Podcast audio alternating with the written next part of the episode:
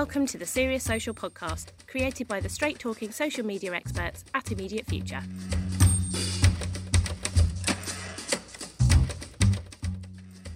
It's time to get your paid social on point. This episode was recorded live on Facebook on Friday, the 1st of May 2020. Today, I will be talking about paid social.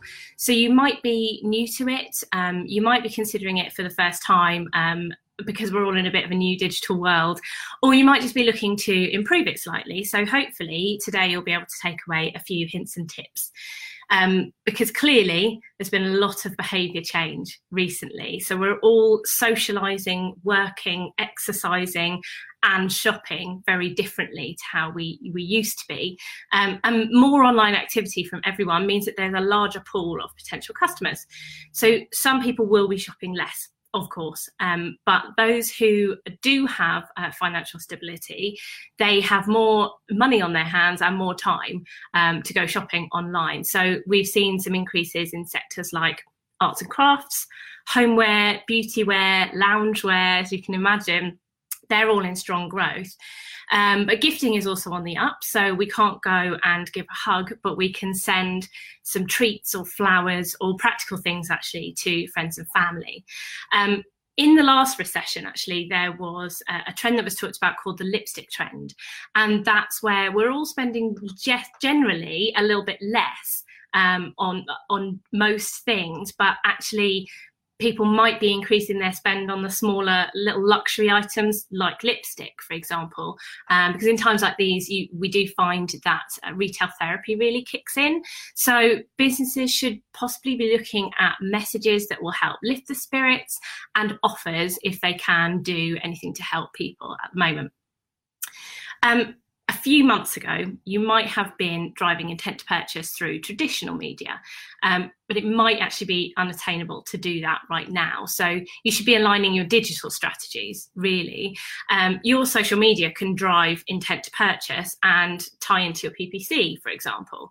And the beauty of paid social is that we can shift strategy and optimize in real time. So not everyone can do this, um, but IF, we do do that optimize in real time stuff. Um, so if you've had to pivot your strategy, maybe you, have had to pivot away from in-store launches or activation in public spaces, for example. You might be unpicking it all, uh, and then you can dial up social. So I've got a few top line points when it comes to approaching your paid.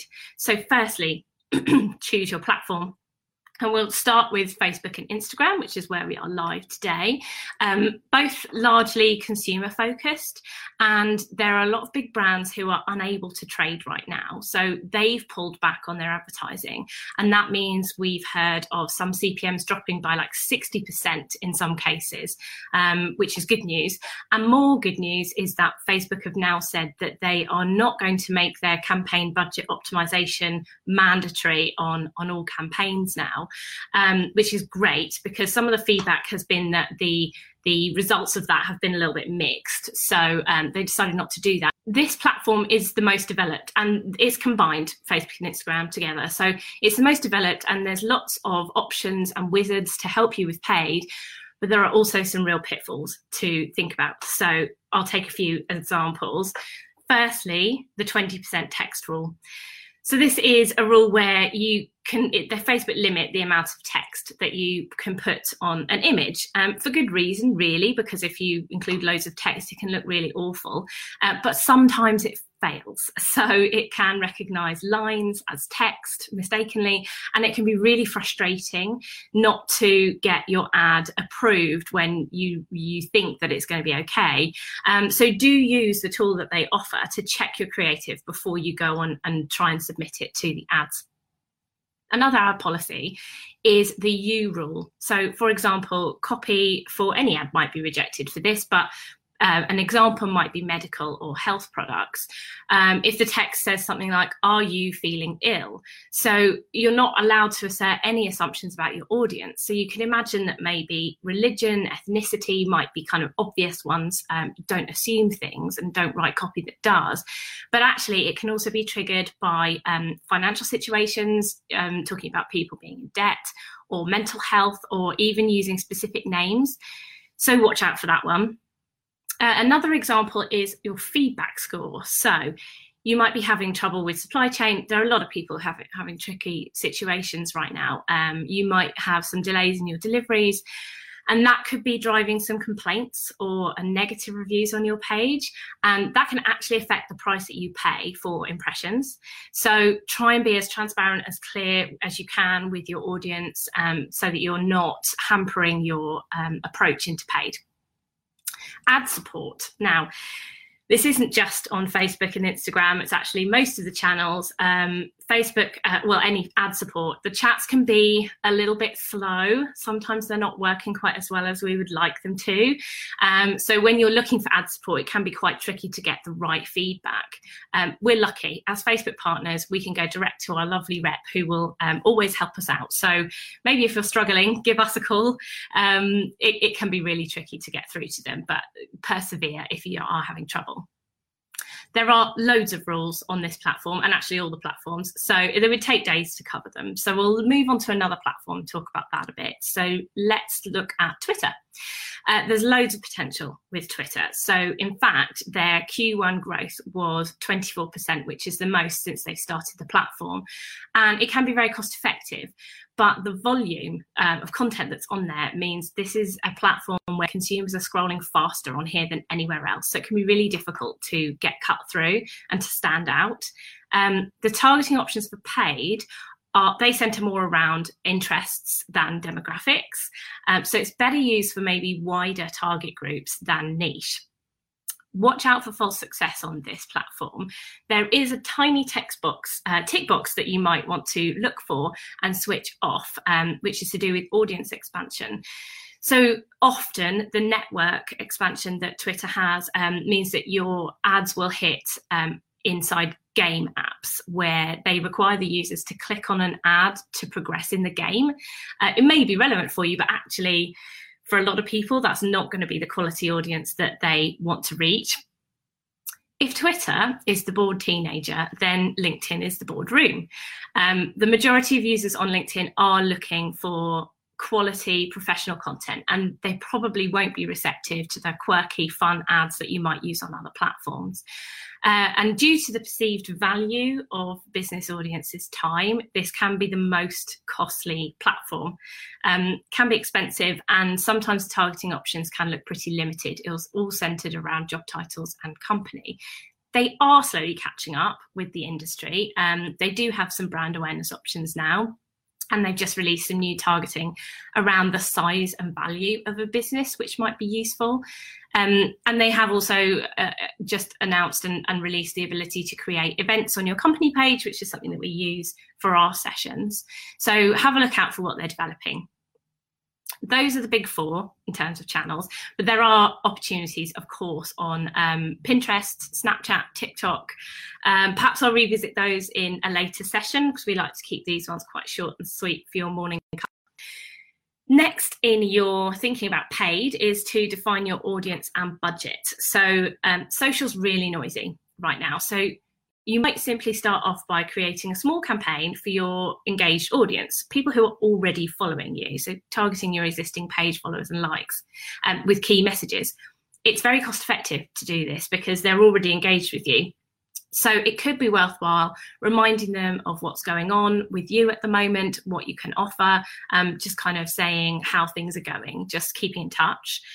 And outside of that, building audiences it's a bit of a skill and it does take lateral thinking and time to do. Um, but you can start with a guesstimate on what demographics you're trying to reach, maybe what interests you think your audience is going to have, and then you can test and learn from that. Um, a top tip though, don't go too niche. That's quite important. So, cutting down your reach at the start of a test and learn campaign by trying to really narrow the audience it will result in poor stats. While the platforms are trying in vain to apply their algorithms um, and distribute impressions, if you've got too small an audience, they just can't do it. Budget, of course, will be determined by your available funds.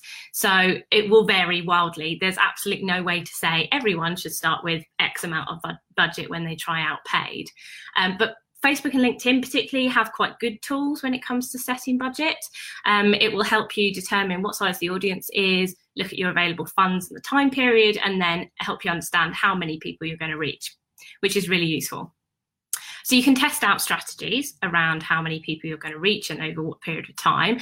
Also think about testing strategies um, right now around time of day, day of week because consumer habits are changing rapidly at the moment in terms of how often and what time of day that we're online, but also in terms of the device that we're using. There's certainly been an upward trend in people accessing social via desktop because where it used to be that we'd spend time at our desks in an office um, and then actually on social media on our phones. Right now, if I finish at my desk at home and I think, oh, I'll just go and browse social media now, I might well do it on the laptop instead. So just consider that when you're looking at what strategies to build.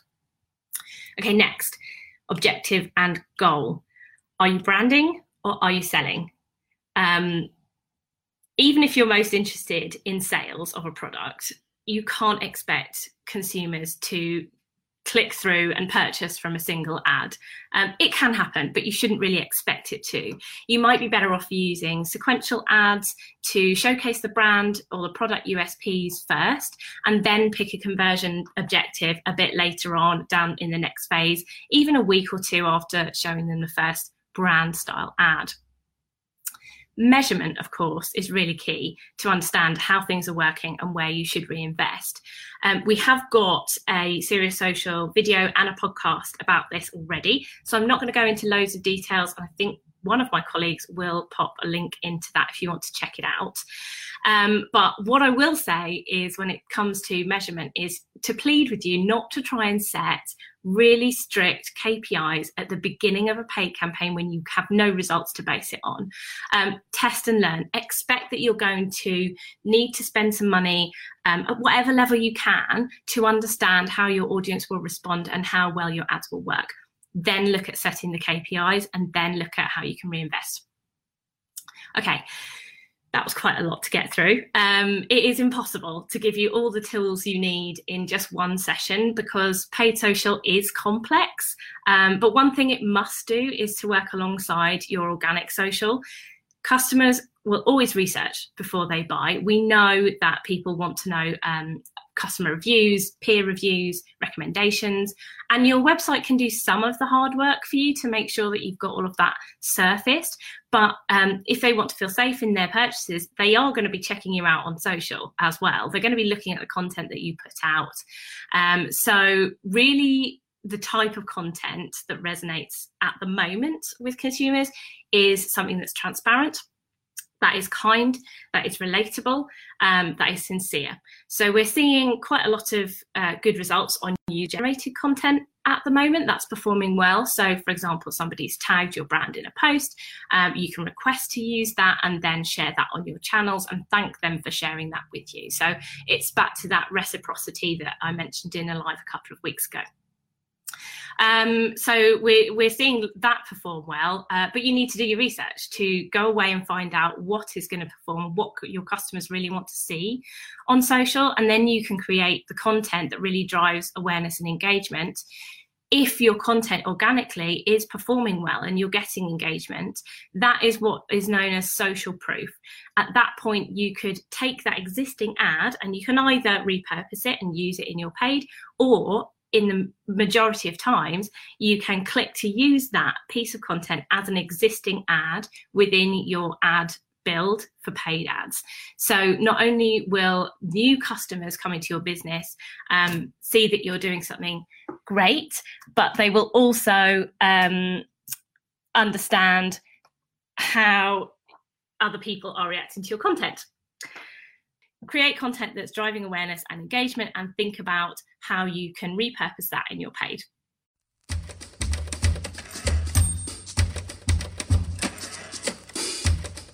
If you're after more know how to break the social boring, subscribe now and check out the show notes for links to our website and social profiles.